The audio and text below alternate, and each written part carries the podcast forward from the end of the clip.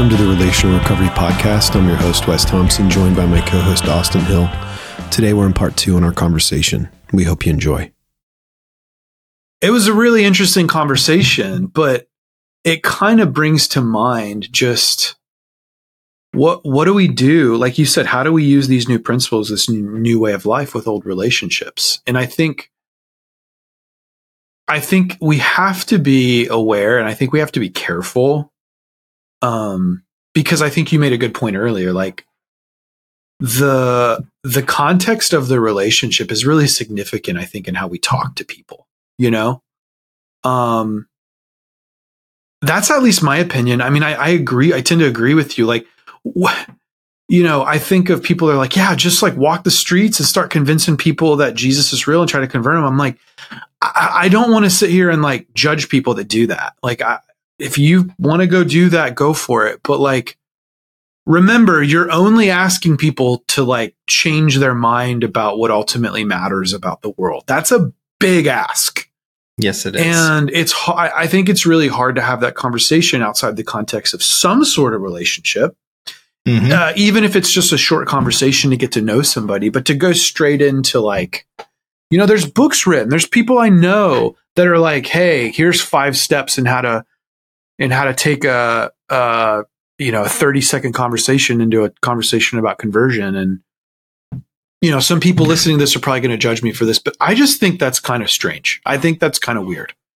Um, I've never been that guy who's gonna. I mean, I love deep conversations, and I'm willing to have. A, you know, I I'm, I've been known to jump into conversations with with all sorts of people, um, but to try to convince someone of ultimate reality um, in an initial conversation or with someone who you haven't spoken to in years just seems really strange to me. Um, yeah. So a way like as a Christian, me, I think what I go into those conversations, and I'm stealing this because this is this is something I read. It's God tells us we need to love our neighbor as ourselves. That is a Christian way to go into that conversation with the guy, with the people That's a you second haven't commandment, seen. right? yeah, it's a pretty big deal. Love God, love your neighbor as yourself.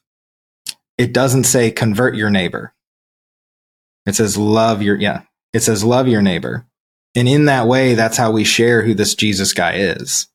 Um, and I'm sure people will disagree, like, will disagree that we need to use words to share the gospel. And I agree we do, but we need to prove in our life that it's real.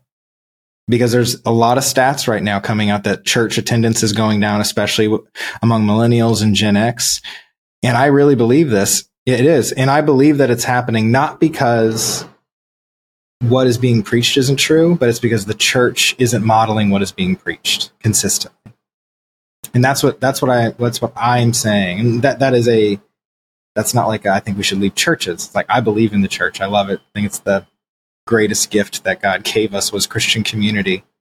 But I think we as Christians need to live out that life and model that consistently in order to introduce people to who Jesus is. And those are the boundaries. Like, so how do you have that, that kind of like really ex, really complex conversation with someone that knows you from your past where you have this big lifestyle shift. Specifically, guys in the refuge are going from a life of chaos to one where it's a bit more like I'm standing on some principles. I have, I value myself. I value the people around me. How do I have, how do I go back into these relationships, these with parents, spouses, kids, old friends with these principles? Like, what do I do when people question if it's real? So I think that's a that's kind mm. of the mm. premise of this conversation. You know, I think this is a good segue um, because I'll just share what I what I told this individual. Like I, I gave him a little advice. You know, I'd say you take it or leave it, but I think it's applicable to what you're saying because I totally love where you're going with this. But I encourage this guy. Said because he's like, well, I don't know that I really want to do it, but I'm being pressured by my mentor.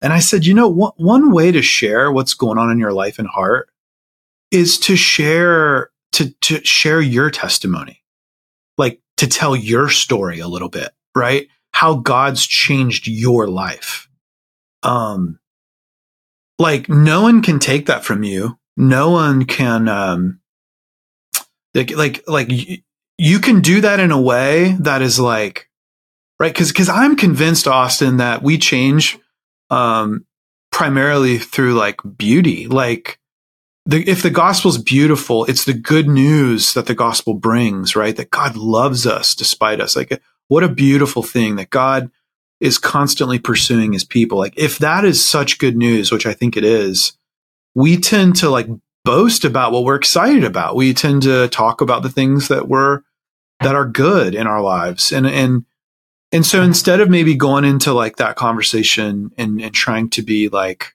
trying to like convince the other person that they're wrong and you're right, um, just tell your story. You know, I said, why don't you just tell your dad what's happened to you? Yeah. And and allow him to ask questions or be curious or just listen.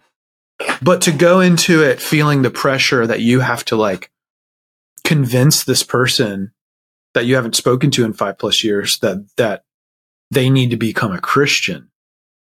Um, I don't, I, that, that's relationally awkward. I don't like, like, I don't know that if, if we're supposed to do unto others as we want them to do unto us, I don't like it when people do that to me.